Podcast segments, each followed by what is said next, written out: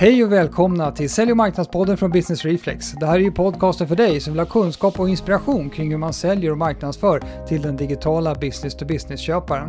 Jag heter Anders Hermansson. Idag har vi ett härligt intervju. Jag ska prata med Jonas Hammarberg som är VD och grundare till ett bolag som heter Space. De har en tjänst som hjälper säljare som vill sälja Eh, virtuellt med virtual selling. Vi kommer att prata mycket kring ämnet och många olika aspekter, både vad säljaren har för utmaning och vad säljchefen har för utmaning i den här nya världen vi lever i och hur man skulle kunna ta sig an dem och kunna göra härliga affärer på ett bra sätt även om man nu inte längre i samma utsträckning kan träffa sina kunder fysiskt. Så det ska vi snacka om nu. Vi kör igång intervjun. Välkommen till intervjun med Jonas Hammarberg. Jonas Hammarberg, välkommen till Sälj och marknadspodden. Tack så hemskt mycket Anders. Kul att ha dig här. Jag vet att du har ett väldigt hektiskt liv här med ditt, ditt startup-projekt som du håller på med. Ja, ja jag, jag, har, jag har sjukt mycket att göra och, och det, jag, jag trivs ju då. Så att eh, kan jag ja. få lite mer att göra genom att prata med dig så, så bara njut. Ja, jag tänkte jag skulle försöka hitta på någonting. Nej, men vad härligt att du kunde ta dig tid. Jag tycker det är så underbart när folk är med i Sälj och marknadspodden och delar med sig av sina erfarenheter och, och sin kunskap. Eh, jag tänkte vi ska ju prata om ämnet virtual selling eller virtual sales idag. Men innan vi börjar med det, kan inte du berätta lite grann eh, vem du är? Ja, jag heter Jonas Harberg. Jag fyller snart 51 år och är från Halmstad. Det är därför jag pratar som jag gör. Jag har en bakgrund som ekonom eh, som pluggade IT på de där första, när det, när det hette ADB-ekonom. Det var ju så fruktansvärt länge sedan. Och sen så blev jag konsult på Knowit. Eh, när Knowit var små. Och så gick vi till börsen och, och sen så hoppade vi av efter börsresan och startade ett affärssystemskonsultbolag som hette Infocube, jag och några kompisar. Och det där det växte över 13 år så växte det, eh, säg, vi hade nog 720 kunder i 21 länder tror jag. Och vi mm. flängde och växte och växte och sen så kom det amerikanska riskkapitalister och knackade på oss och gav oss ett sånt där hästhuvud i sängen. En sån där offer you can't refuse. Eh, så det tog vi och då lämnade vi och sen har jag techinvesterat, byggt HR-teknologi, eh, jag har skrivit böcker, jag har föreläst ofantligt mycket och coachat chefer. Framförallt runt det här med ledarskap och kultur i den digitala världen. Så att människa och digitalisering, eh, det där brinner jag för. Okej, okay, grymt. Och nu eh, är du mitt uppe i det här eh, nya bolaget Space då. Ja. Och där håller ju ni på med en lösning för virtual sales och det är det vi ska prata om idag. Men jag tänkte bara säga till lyssnarna full disclosure att Space är en kund till Business Reflex så vi hjälper eh, Jonas och de andra med marknadsföringen på Space där. Men dagens ämne, virtual selling B2B. Varför ska vi prata om det överhuvudtaget tycker du? Ja, alltså jag, om vi kommer tillbaka till det här med digitalisering eh, så kan vi ju backa bandet ett gäng år. Vi skrev en bok, jag kompis som heter Arash Gilan. Vi skrev en bok som heter Get Digital or Die Trying. Den kom ut 2016. Och det blev en sån här bestseller. Alla skulle ju veta hur man digitaliserar. Och då handlade det väldigt mycket om det här med liksom generellt hur vi ska ta oss in i den nya världen med det gamla bolaget. Och, och om, om vi backar tillbaka nu då och så, och så blickar vi till 99-2000. Du kommer ihåg för du var ju med på den tiden Anders och det kanske var det var ju. Du är ju, du är till och med äldre än vad jag är. Så att vi, vi var med där och när, när webben liksom började, började explodera. Och när, när, när det blev mm. commodity att, att uh, helt enkelt sätta sitt, sitt bolags varumärke ute på det stora internet. Och så om vi spelar mm. fram tio år till 2010 någonstans så då, då blev B2C och butikerna, då blev det commodity eller liksom standard att, att faktiskt börja flytta ut sina butiker. Och alla gjorde inte det. Vissa hamnade på efterkälken och de kom just här 2015, 2016 och skulle liksom springa i fatt. Och B2C har legat framför B2B i termer av digitalisering. Och någonstans så, så är det nog en sån här 20% före. Och nu mm. då, när vi allihopa har upplevt det vi har upplevt eh, de sista 18-19 månaderna, när, när pandemin kom och stoppade in oss alla i den digitala tidsmaskinen så, så var det liksom B2B som fick den, den svårshigaste resan kan man säga. Det, det, det, liksom, det bara hände. Och helt mm. plötsligt så, så står vi inför ett, ett dilemma. Eftersom B2B, som jag då vurmar för, jag har, ju liksom, jag har, jag har sålt affärssystem runt om, överallt, flugit och flängt för att liksom göra de här fantastiska demosarna. Få människor till att välja att vilja köpa av just oss. Och det är mänskliga möten som fick det att hända. Och, mm. ett affärssystem som jag jobbade med när vi byggde vårt bolag Infocube så, så var det, det var verkligen relationsmarknadsföring, det var relationsförsäljning. Och det tog lång tid eftersom det är komplexa frågor, det är kritiska områden, det är många människor involverade ofta och, och det tar helt enkelt väldigt lång tid. Det, jag tror mitt mm. rekord är 48 månaders säljcykel på, på ett affärssystem. Och, och det där, det är ju inte riktigt som B2C där man bara swipar sitt kort och köper. Utan då var det mm. människor. Och, och, och, när vi tittar på vad som hände när vi hoppade in i liksom pandemi-tidsmaskinen. Eh, så var det alla de här relationsförsäljarna hoppade rakt in i ett svart Zoom-rum eller ett svart Teams-rum. Och så skulle man försöka göra det lika bra som när man hängde med varandra mänskligt, emotionellt. Och det, det. är många som... skapa, rela skapa relationer då Digitalt. Via, I den digitala världen. Ja, mm. och det, det har inte varit lätt. Um, och jag, jag har ju hängt med, med ofantligt många bolag, vd, försäljningschefer och andra som jag då har haft Pippi nu under den här pandemin på att slå en pling och lyssna. Hur går det? Hur mår du? Och, och de flesta vittnar om att det som var så eh, det som var så svårt, det blev så enkelt. Det vill säga det här med att slå på kameran. För det gjorde ju inte mm. alla förr. Men det, det, liksom, det funkade nu. Men det som var mm. så enkelt, det blev så svårt. Nyförsäljning, mm. kundutveckling, kreativitet, innovation. Och att hålla upp mm. engagemanget i alla de där mötena som man då har en 8-9 stycken per dag. Mm. Det blir tufft.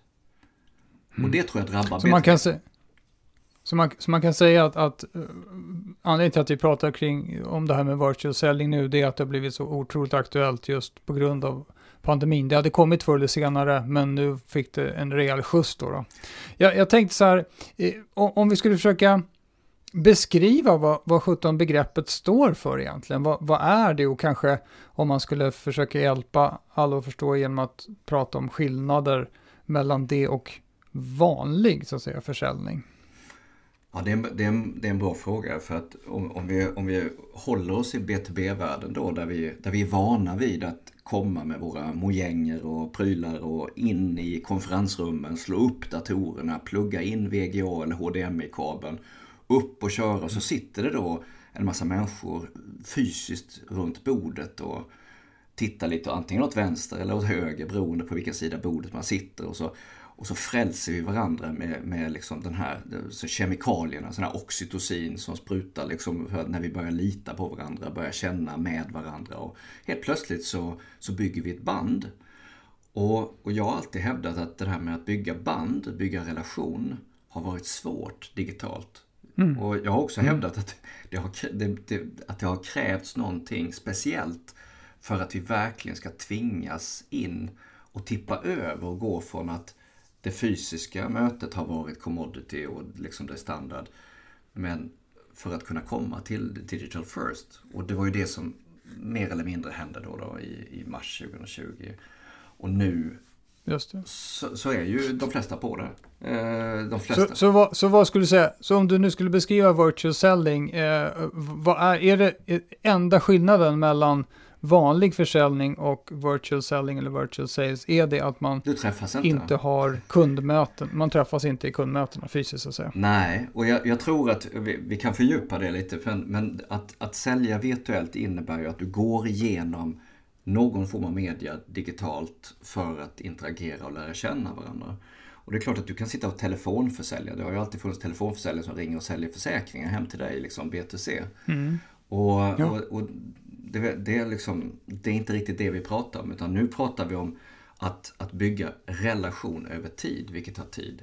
Och det är det jag tror mm. är så viktigt att när vi då gör det och sitter remote, för det är ju egentligen det vi, vi pratar Vi pratar om distansförsäljning.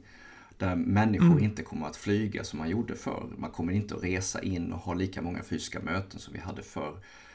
McKinsey och, och Gartner och company som liksom lyfter att jag menar 2025 så kommer 80% av interaktionen mellan köpare och säljare i B2B att vara digital. Och det behöver vi förbereda mm. oss på. Och förmodligen så är vi ju mm. de flesta redan där nu. Just det, så, man pratar, så, så skillnaden blir större när man pratar om mer komplexa köpbeslut och längre säljcykler helt enkelt. När man ska gör, försöka klara av det då utan att träffa kunden fysiskt. Eh, och det, det, det, är det, man, det är det man pratar om då. Och om, om, eh, om man tittar på, vad heter det, utmaningarna kring det här då, då vad, vad är det för, vad, vad, blir det för någonting? Förutom att du har varit inne mycket på som en jätteviktig del det här med att eh, bygga relationer på distans så att säga. Men vad, vad, hur skulle man kunna hur skulle man kunna konkretisera utmaningarna på ett annat sätt? Mm, jag tror att vi skulle, vi skulle, kunna, vi skulle kunna rita två axlar. Den, den ena är liksom eh, strukturell och den andra är emotionell. Om, om du tänker att du ritar en, eh, en klassisk fyrfältare eller en X och en Y-axel. Mm. Och så har du, ja. och, och, och, så har du den, den strukturella delen som, som handlar om att vi måste få eh, nya arbetssätt. Vi måste få nya verktyg. Vi måste få helt enkelt nya mönster, vanor, beteenden att, att sitta för att vi ska driva effektivitet. Ofta så är det ju liksom man tillför struktur för att vi ska kunna få till en process och kunna bli effektivare. Det är liksom det ena perspektivet. Det andra perspektivet som är det relationella, där är vi just i, i emotionerna, känslorna. För att när människor möts så, så kan vi börja kommunicera med varandra. När vi börjar kommunicera med varandra så, så kan vi börja förstå varandra. När vi förstår varandra så kan vi respektera varandra. När vi respekterar varandra så kan vi börja hänga med varandra och börja lita på varandra. Och att, mm. att bygga tillit och förtroende, det, är liksom, det tror jag är den andra axeln. Så att om vi både kan få till nya arbetssätt och effektivare redskap, verktyg, strukturer, processer samtidigt som vi lär oss rent mänskligt, emotionellt att hänga med varandra digitalt. Då, då kommer det att förflyttas från den gamla normen, det gamla normala till det nya normala. Mm. Och, och jag tror att vi är på väg i raketfart. Du, man pratar om uh det synkrona och asynkrona. Skulle du kunna beskriva det lite grann, vad de två aspekterna av försäljning handlar om egentligen? Ja, det, det är en oerhört intressant del. Har, I alla år så har vi hört studie efter studie efter studie att, att, att köparna vill göra större del av köpresan själv. Det har, det, jag vet inte hur många mm. år, du, jag tror att liksom, det är många år. Och, och den mm. trenden den fortsätter ju. Det är liksom, köparna vill göra mer och mer och mer och mer själv. Samtidigt som mm. säljarna vill umgås mer och mer och mer och mer, och mer med de där inköparna som inte vill hänga med säljaren. Så vi, vi får liksom en, vi, vi, får en dissonans mellan de här. Liksom, det händer någonting som gör att vi inte riktigt har samma mål. Och, mm. och, och, den synkrona försäljningen handlar om när vi möts, när vi är så att säga i synkronicitet, när, när vi har ett möte typiskt. Vi sitter och samtalar, vi sitter och ser varandra. Det händer här och nu. Mm. Medan det, det asynkrona, det är allting som händer när jag som säljare inte ser på. När köparen vill skaffa sig mer information, när de vill läsa på, de vill träffa kunder, referenser, när de vill pröva mm. saker. Eh, allt det där behöver vi då som en del, tror jag, av det nya normala koppla greppet om. Så att vi kapslar in. Vi kan liksom inte ha två olika kanaler för det. Vi kan inte ha en kanal där vi kör liksom videomöten och en annan mm. kanal där, där, där vi släpper ut kunden på internet. För det säger sig själv, då får jag inte kontroll på affären. Mm, och det är en del av den här strukturen som jag vill hävda då att vi behöver bygga. Mm, just det. Jag förstår. Eh, vad heter det?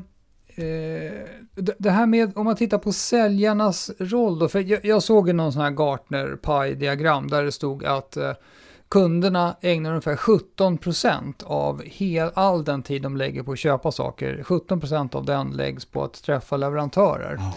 Så frågan är, jag funderar på liksom vad, i, i, den kontexten, vad är, då, vad är då viktigt för säljaren? Vad är viktigt att säljaren lyckas göra för någonting i, i den, under den här köpresan då för att man så att säga ska kunna göra rätt affärer med kunden? Till att börja med tror jag Ja, men dåres envishet så kommer jag tillbaka till den gamla Axe-reklamen. Because first impression last. Liksom. Mm. Så det börjar någonstans i det absolut första mm, första liksom momentet när, när köparen möter säljaren.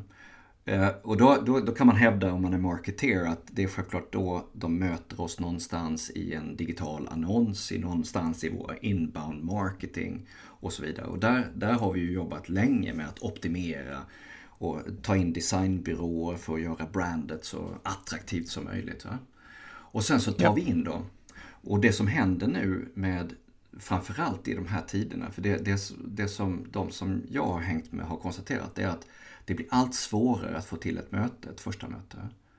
Eh, eftersom mm. alla har så mycket att göra. Man har kört sina cost cutting program så att, så att man har liksom färre människor som ska göra mer. Samtidigt mm. som, som de inte vill hänga med, med säljare för tidigt i köpprocessen. Så att, så att det vi ser är att det blir tuffare att komma till mötet. Så när vi väl får en inbound möte så måste vi verkligen ta vara på det. Det är då min Axe-reklam kommer in. Liksom, because first impression last. Du har ett enda ögonblick på dig där att göra skillnad. Och det de kommer komma ihåg där, det är, det är, det är normalt sett så kommer de ihåg den första eh, ögonblicket i, i mötet och det sista ögonblicket i mötet och sen kommer de förhoppningsvis ihåg lite grann som hände däremellan. Men de, ja, alltid, oavsett vad jag, om jag har stått på en scen och föreläst, så är det liksom, det, det, det, det, det handlar ju om eller så, en fin teater eller någonting. Det är, liksom, det är de där mm. momenten av crescendo, när du börjar lita, när du känner att shit, det här är någon som vill mig väl.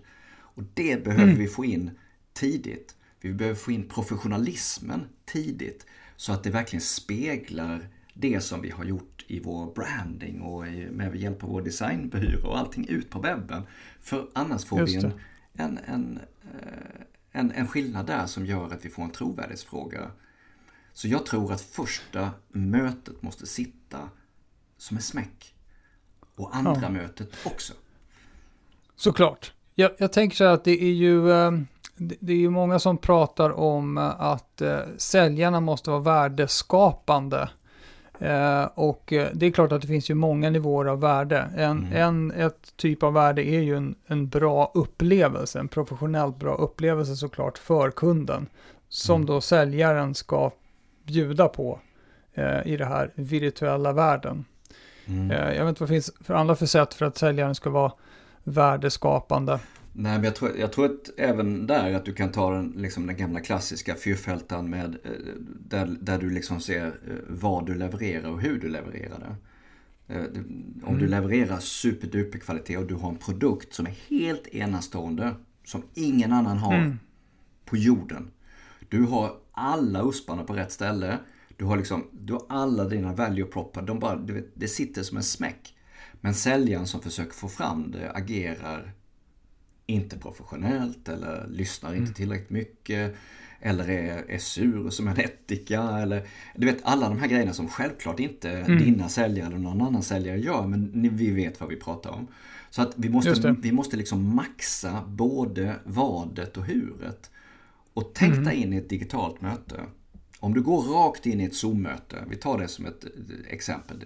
Det är ett svart hål där mm. leverantören som vi då som ska leverera till köparen.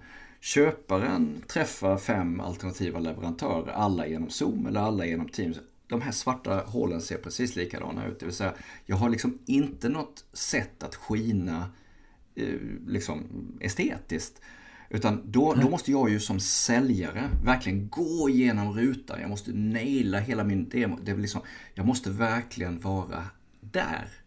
Samtidigt som min produkt måste vara kanon. Och så vet vi ju det, Just det. again. Because first impression last. Om du, om du kommer till en bilhall och så, och så ser du på bilarna i bilhallen. De är alltid vaxade. De är alltid i perfekt skick. Helt enkelt därför att det, liksom, det, det är ögat som köper. Och ögat mm. är inte riktigt lika starkt genom ett digitalt svart fönster. Så att jag tror att säljarna ödslar tusentals kilokalorier och jättemycket stress och ångest för att försöka komma igenom den här rutan idag. Oavsett hur bra produkter de har. Så, så om man tittar på det som då kan vara lätt att, eh, eller svårt att åstadkomma, nämligen engagerande möten ja. digitalt. Vad, vad, vad, vad, skulle du säga att säljare behöver tänka på där för att göra, helt enkelt kunna organisera ja. och genomföra engagerande möten som kunderna orkar orkar genomföra själva. För det, alltså det är ju lätt eh, när man tittar i något möte i Google Meet eller Teams eller Zoom eller något sånt där, att blicken börjar flacka och man märker att folk sitter och kör e-mail vid sidan om eh, och sådär. Ja. Hur skulle man kunna, och det är ju inte så himla bra betyg tänker jag. Och frågan är hur man, vad man kan göra åt det som säljare. Ja, om, eh, om, om vi tittar just på, på den där processen att hålla människor engagerade så mm. innebär det ju att du måste ha någonting som är engagerande. Du måste, du måste leverera någonting som gör att engagemangsnivån hålls uppe, att, att, att de inte tittar bort. Och då finns det ju någon sån här liksom, lag om tre minuter. Det, ibland så brukar man säga att vi, klarar av att sitta och jobba, ni vet, de, de här pomodoro-modellerna och så. Liksom man kan jobba en viss tid och sen måste man ta en paus. Mm. Oavsett om det är 15 minuter eller om det är 20 minuter så liksom måste man ta en paus. Men faktum är att liksom, det, det, finns, det finns mer som säger att efter, efter tre minuter så måste det hända någonting nytt. Det måste ah, hända okay. någonting nytt. måste tillföra Jag måste tillföra ett annat element mm. av någonting. Mm. Om det är färgen som ändras, eller om det är innehållet mm. som ändras, eller om det är formatet som ändras. Och en, en av, av mina kollegor och vänner i, i Space, eh, Beata Wickbom, hon är ju liksom expert. Hon har ju faktiskt blivit expert. Hon är väl förmodligen, skulle jag säga, den som är absolut bäst i Norden på att använda de här svarta zoomfönstren. För det har hon tränat jättemycket på när hon har modererat. Och, och hon, hon är ju superkreativ och ser till att det mm. händer grejer hela tiden. Ungefär som liksom på en konferens, för att det är hennes jobb. Hon fakturerar ju kunderna en massa pengar för att hjälpa till att göra deras möten underbara. Och då kommer vi tillbaks till, till säljarna som inte alls egentligen av definitionen är proffs på att moderera möten eller att hålla engagemanget upp. Utan jag tror att det behövs nya format. Jag tror att det behövs mm. eh, liksom, helt nya verktyg som inte sätter på en video och spelar den 30 minuter eller 60 minuter och, och tror mm. att man ska liksom hålla uppe det. Och det absolut, det. absolut eh, eh, liksom värsta exemplet var en, en internationell säljare som jag satt i ett möte med som fick berätta för mig hur han, hur han genomförde sina möten nu i den, den nya tiden. För ofta så har man ju då tagit det gamla formatet och stoppat in i det här nya verktyget A, B eller C. Och det hade han verkligen gjort. Man tar samma PowerPoint som man brukar köra ja. och så delar man skärm istället för att stå och klicka framför en projektor i ja, konferensrum. Ja, och han... han, han ja, det är svårt. Ja, och, och, han gjorde gärna mötena tre timmar, för det gjorde han förr i tiden med kunderna. Han åkte ut till mm. fikade, träffade, så körde han tre timmar. Sen lägger han på 30 minuter video också på det. Alltså, ja. vi hör själv, det, det, är klart att det blir ett extremt exempel. Men jag tror ja. att ett första möte ska vara en halvtimme. Varför säger jag ja. det? Därför att en halvtimme innebär att du, du kan variera tillfällen x antal gånger.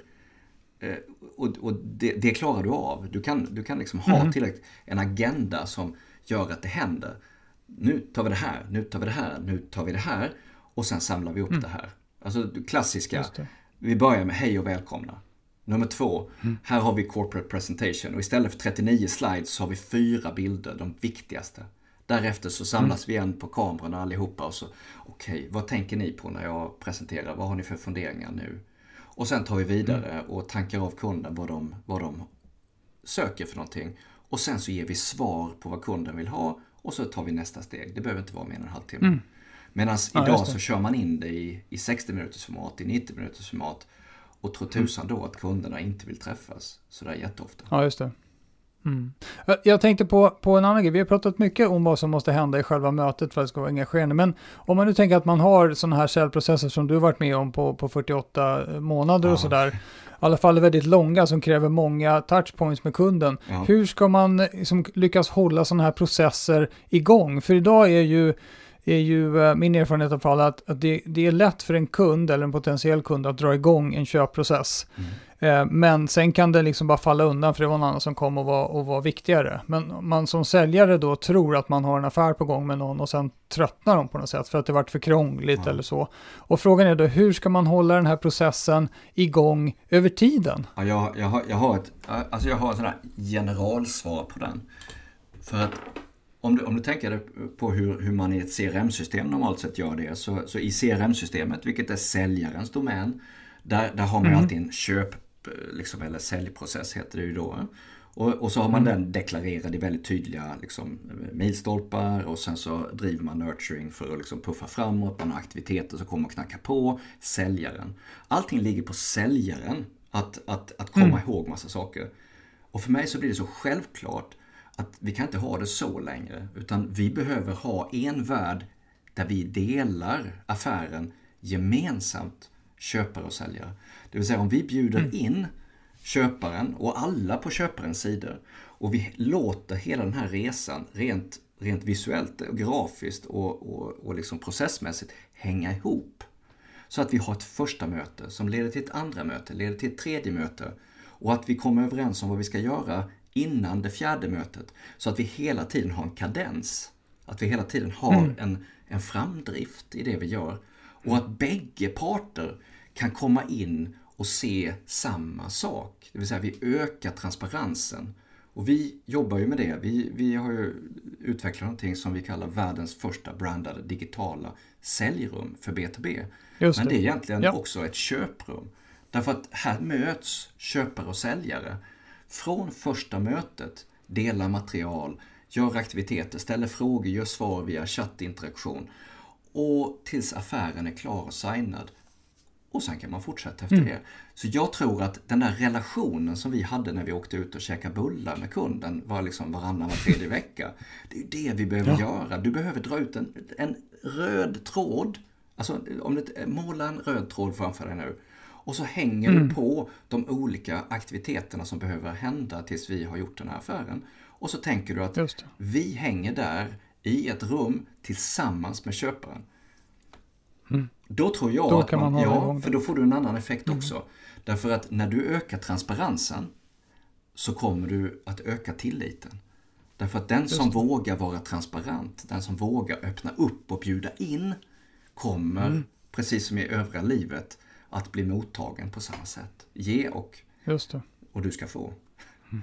Mm, just det.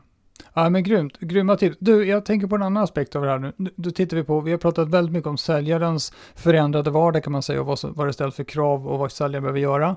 Det var många bra grejer där. Då har vi säljchefen också. Eh, så frågan är hur säljchefens vardag förändras ja, nu då? När man inte kan piska på folk med att boka kundbesök hela tiden till exempel. Hur, hur ser du på säljchefens eh, vardag och utmaningar kring det här?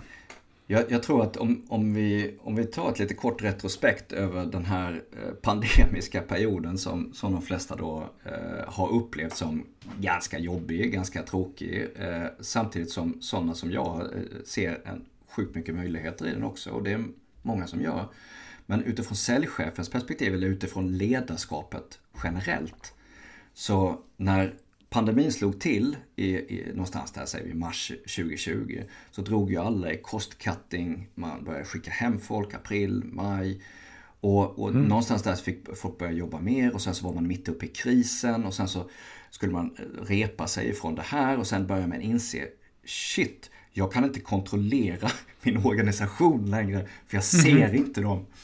Eh, och nu, nu är det lite speciellt för säljare eh, och framförallt säljchefer som har haft säljare som är ute på fältet. De, de har inte kunnat kontrollera vad de gör på hotellen eller på ute hos kunderna heller överhuvudtaget. Va? Så mm. jag tror att de som är bäst rustade egentligen för den här, det är ju säljchefen. Övriga chefer och ledare, mm. de har blivit jättestressade av att inte kunna liksom eh, se vad alla gör och sen har man akklimatiserats. Men säljchefen var egentligen tränad på distans redan tidigare, i alla fall om man har jobbat mycket med utesälj. Skillnaden nu, det. det ligger i att nu blir det liksom kanske en hybrid variant här där väldigt många ställer om. Och där man passar på eftersom köparna inte är mottagliga för att ha massa möten och det kommer de inte vara efter första möten, andra möten kommer att vara digitala. Punkt. Mm. I 80-90% av fallen. Lätt. Och det är lätt att mm. liksom, man kan ta ett exempel ifrån om, om du tar medtech eller läkemedelsbranschen liksom, eller överhuvudtaget de, det är så, den är så typisk när liksom, eh, konsulenterna, säljarna åkte ut till sjukhusen med sina iPads, visat, eh, mm. träffat läkare, sjuksyrror, farmaceutika liksom, och, och gjort affärer.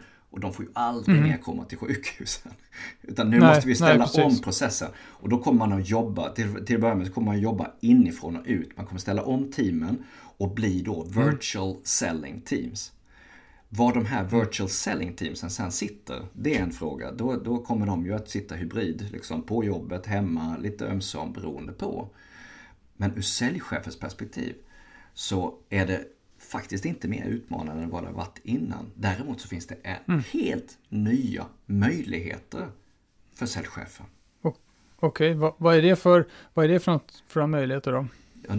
Den första av de möjligheterna handlar om att med digital teknik föra mm. ut det, det som du verkligen vill föra ut. För eftersom nu mötena börjar gå virtuellt så finns det ju ett digitalt format som man faktiskt kan dressa. Man kan klä det, man kan stoppa in ett innehåll där som, som, som faktiskt blir, och digitalt är ju liksom, det är binärt, det är ettan, mm. nolla, rätt eller fel.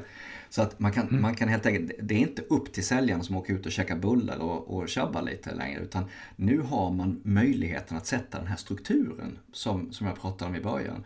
Den strukturella mm. armen där man faktiskt kan sätta säljprocessen hela vägen ut till den här köpresan, den röda tråden tillsammans med, med köparen. Mm. Eh, att stoppa in rätt format, rätt presentationer, eh, föra ut demo, demofilmer eller kundreferenser eller vad det nu är för någonting och verkligen alltså, strukturera det och få det effektivt. Det andra... Okay, så det finns, ja, så det finns, större, det finns alltså större, st större möjligheter för att kanske vara med och påverka vad som händer ute i kundmötena ja. eftersom det är någon form av digital leverans där då. Ja, det mm. tror jag och jag tror också, om jag ska vara ärlig, att det finns ett lysande momentum nu eftersom det är så många säljare ja. eh, som har kämpat så hårt med att försöka komma igenom och dela skärm i Teams och Zoom. Och, och då ömsom så har man visat bakgrundsbilden och ömsom får man inte hör du mig, ser du mig och allt det här. Så att det Oj. finns så mycket stress där som man vill få löst. Så att när, om säljchefen kommer och säger så här, vet du vad? Jag har hittat här ett sätt som gör att, att du kan spara 30 minuter förberedelsetid. Du slipper mm. skicka alla, alla material och allting efter mötet. Så du sparar tid efter mötet också. Både före mötet, efter mötet. Och själva mötet i sig kan få vara så långt som du vill. Vill du ha det kortare kan du köra det kortare. Vill du ha det längre kan du köra det längre. Då tror jag att säljaren kommer säga lätt, ge mig det. Mm. Det andra perspektivet till säljchefen, det handlar om att följa upp, coacha och, och driva upp effektiviteten och kvaliteten i säljkåren. Det har ju alltid varit svårt. Alltså att, att bygga en säljorganisation är ju skitsvårt. Ja, det. Liksom, man ska attrahera, rekrytera, omborda, få upp dem i produktiv drift. Och så vet man att mm. i USA så, så snurrar det 35% av säljarna slutar varje år. Samtidigt som ja, det tar kanske 5 till 9 månader att få upp dem i verklig, verklig produktiv drift. Så att det har liksom varit en ekvation som säljchefen inte har fått ihop innan. Medan nu med digitala medel så har man ju möjlighet att, att då onboarda nya säljare med de nya strukturerade formaten. Ett nytt verktyg som alltid ser likadant ut och som coachar och hjälper säljarna. Då får man upp dem snabbare i drift samtidigt som digitalt innebär att man kan samla data. Man kan få mm. feedback-loopar från, från kunden, från mötena. Det har man ju aldrig fått innan. för att Innan har ju då säljaren varit på ett möte, åkt till nästa möte, åkt till nästa möte och sen någon gång ska man komma tillbaka till CRM-systemet, knappa in det och ska det eventuellt potentiellt gå iväg någon sån här net promoter-fråga från CRM-systemet som ingen svarar på efter en vecka. Men nu Nej, är man i ett digitalt format och då kan det lika gärna poppa upp en fråga där så bara Hej, kära kund, vi vill bli bättre hela tiden. Vad tyckte du om agendan idag? Man tänker på att säljchefens möjlighet i, i den fysiska världen har ju varit att göra sambesök då och då ja. med sina säljare för att, för att kunna ja, ge input på kvalitet. Ja, det är ju det redskapet. Som... Och nu kan du göra sambesök ja. eftersom du kör digitalt. Som i Space till exempel, där, där, där liksom varje möte faktiskt kan spelas in och till och med transkriberas. Det liksom man, kan, man kan läsa mm. vad som sägs. Om man väljer att göra det. Så, så kan man ju hitta då, om man då tar och korrelerar feedback som kommer tillbaka. De, de mötena där kunden verkligen tokälskade liksom mötet. Så kan man ju titta på mm. dem och säga, vad var det de gjorde? Vilken agenda var det de körde? Vilka aktiviteter? Vilken prestation? Vad var det de, liksom, hur mycket lyssnade de kontra pratade de? Och, och, och så kan du göra precis samma sak med dem där du får lite sämre betyg och se och coacha de individer som behöver. Jag tror att du kan ta the vast majority, liksom den stora pucken av säljare och så kan du höja lägstanivån på dem och få en sjukt mm. hög effekt med hjälp av ja, till exempel då nya verktyg som, som Space och andra.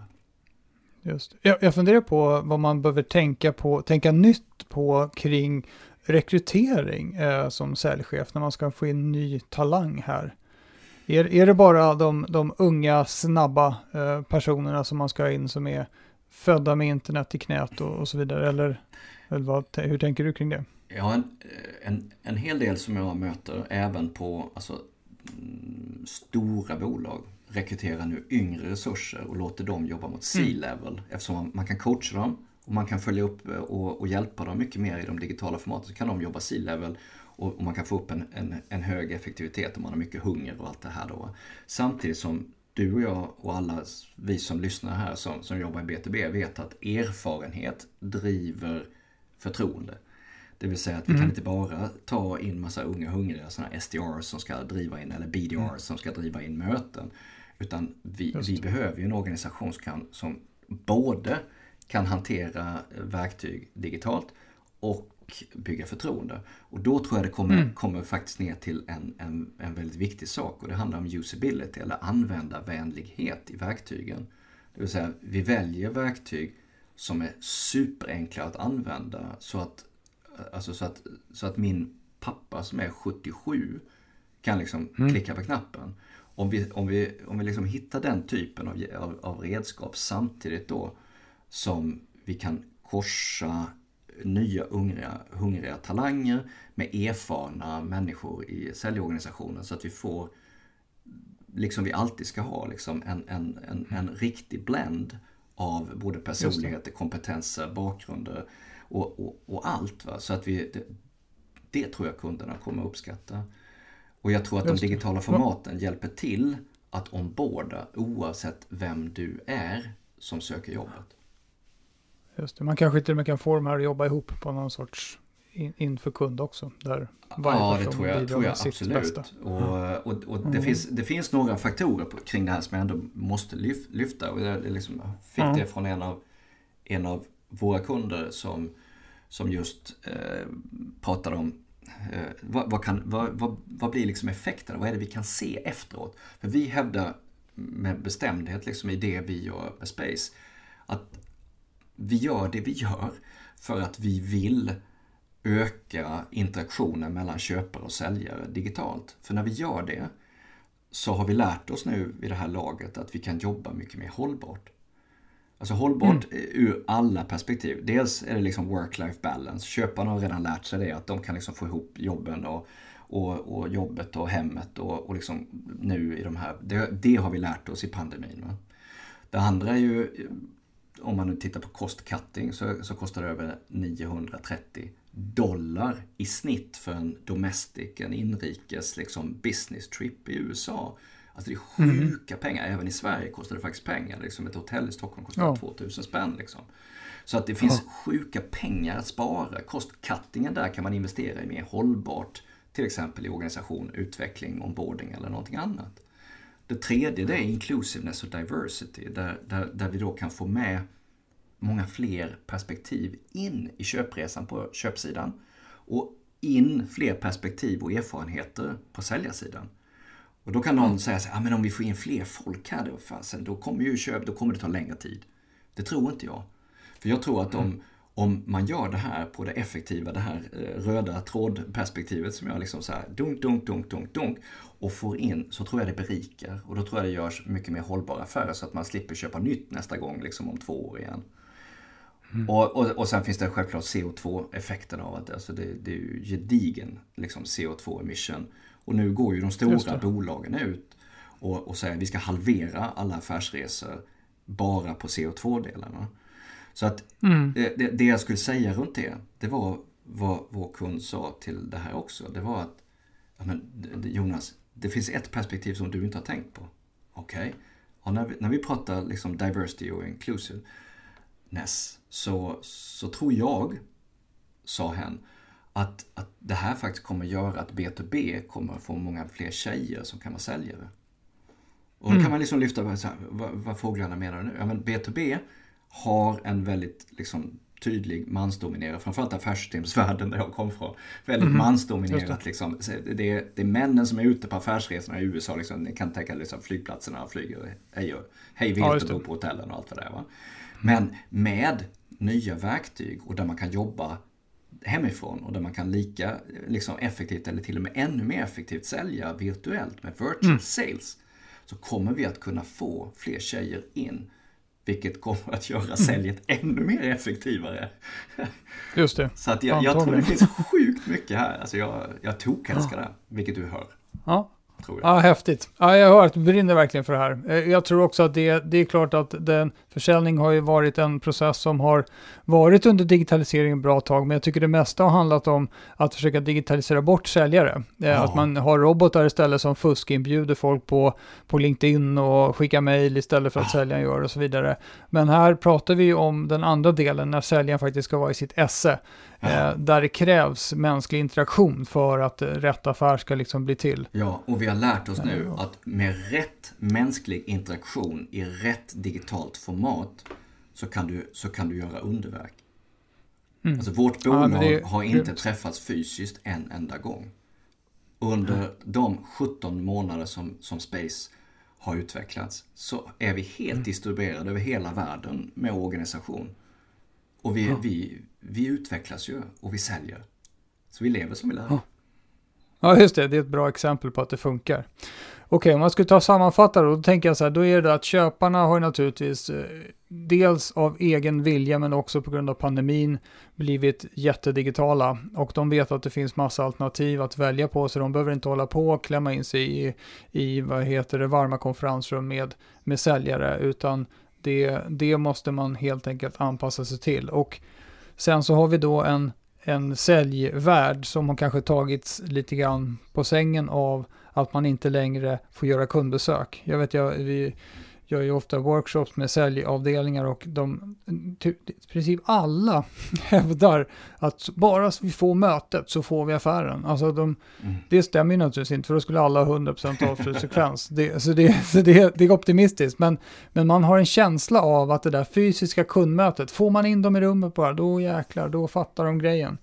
Och nu kan man inte det utan då måste man göra det digitalt istället och då pratar vi om att genomföra engagerande möten och sen se till att hålla den här processen vid liv då genom att dela, som, som jag förstår att du sa, alltså att det, få en samma verklighetsbild som kunden. Man delar verklighetsbild och nuläge hela tiden med kunden under den här, den här köpresan. Då. Ja, så se till att liksom skapa dig en, en yta mellan dig och, och kunden, dig och köparen. Mm. Där, all, där köparen kan bjuda in så många de vill ha med som kommer in. Ju fler de bjuder in i spacet här eller i mm. rummet här eller i ytan här. Ju fler får ju du in som kontakter in i ditt CRM-system. Så att liksom, ja, då, då, bygger och, du ju touchpoints av sig själv. Just det, och det, det, här med det här som, man, som alla säljare tror jag är nervösa inför, den här indirekta försäljningen, att man ska övertyga någon person som sen ska sälja åt en internt. Mm. Man är inte, det är inte riktigt så att man alla dagar litar på att det blir lika bra som när man är inblandad själv. Och kan man då få flera personer från kundens sida in i säljprocessen aktivt, ja. eh, då är det klart att då kan man ju då kan vi säkerställa att, att så många som möjligt hos kunderna har samma bild av, ja, av och, läget. Och kan du dessutom då, som i Space, följa upp vad alla de här representanterna, alla de från köparen som har bara kommit in, vad de faktiskt har gjort där. Alltså vad de har tittat på. Hur många har egentligen kikat på din, ditt fantastiska kundexempel? Hur många läst igenom prislistan och avtalsförslaget eller vad det nu kan vara. Alltså ju mer mm. data du kan få runt det så, och du kan se vilka som inte agerar så vet du vilka du ska coacha eller vilka du ska ringa. Mm. Och det, ja, så att jag tror att det är där vi kommer tillbaka till att digitalisering handlar ju inte i B2B om att kapa bort människor. Utan att berika människors liv och i det här fallet då arbetslivet för säljarna. Berika det med mm. data, berika det med upplevelser som, som, som gör att vi kan göra fler affärer. Det är liksom det vad, vad jag tror vi ska mm. göra för köpare och säljare. Just det. Du, jag tänker på, så tack för all härlig inspiration och, och kunskap som du delar med dig av. Jag funderar nu på, när man nu är så här säljchef eller vd på något lite mindre bolag kanske eh, och har en säljkår eh, som, eh, som man sitter med. Och nu har, vi, nu har vi berättat lite grann om virtual selling. Och så här, vad, vad, skulle du säga, vad skulle du ge för råd till denna försäljningschef eller vd? Eh, vad ska man göra nu?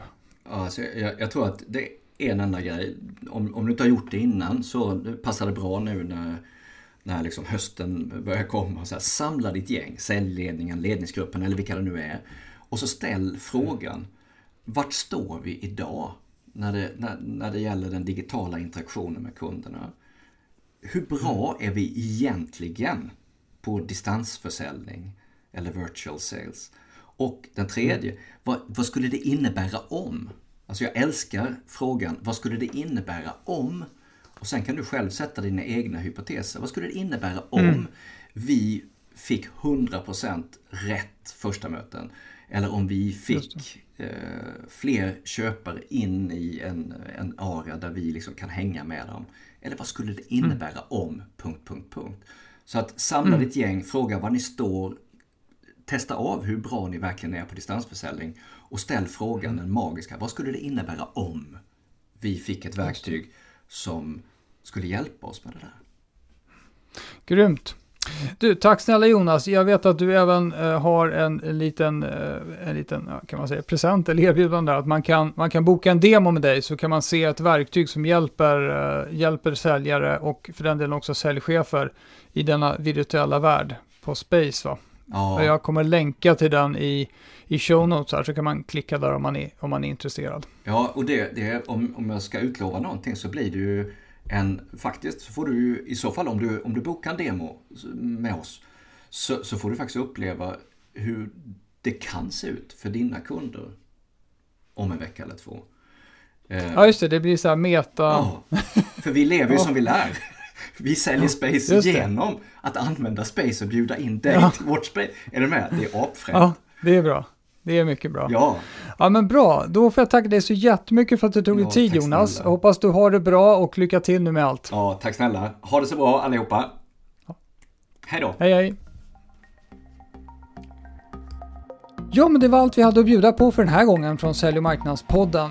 Och jag hoppas verkligen att du tar eh, Jonas råd här och eh, samlar ihop ditt säljgäng och ställer er några väl valda frågor kring det här med virtual selling. Hur bra är ni på, på den digitala världen? Hur lyckas ni engagera kunderna i möten även om ni inte träffas fysiskt? Och hur lyckas ni hålla säljprocessen igång under lång tid även om ni så att säga, inte har de här fysiska möten att hänga upp allting på?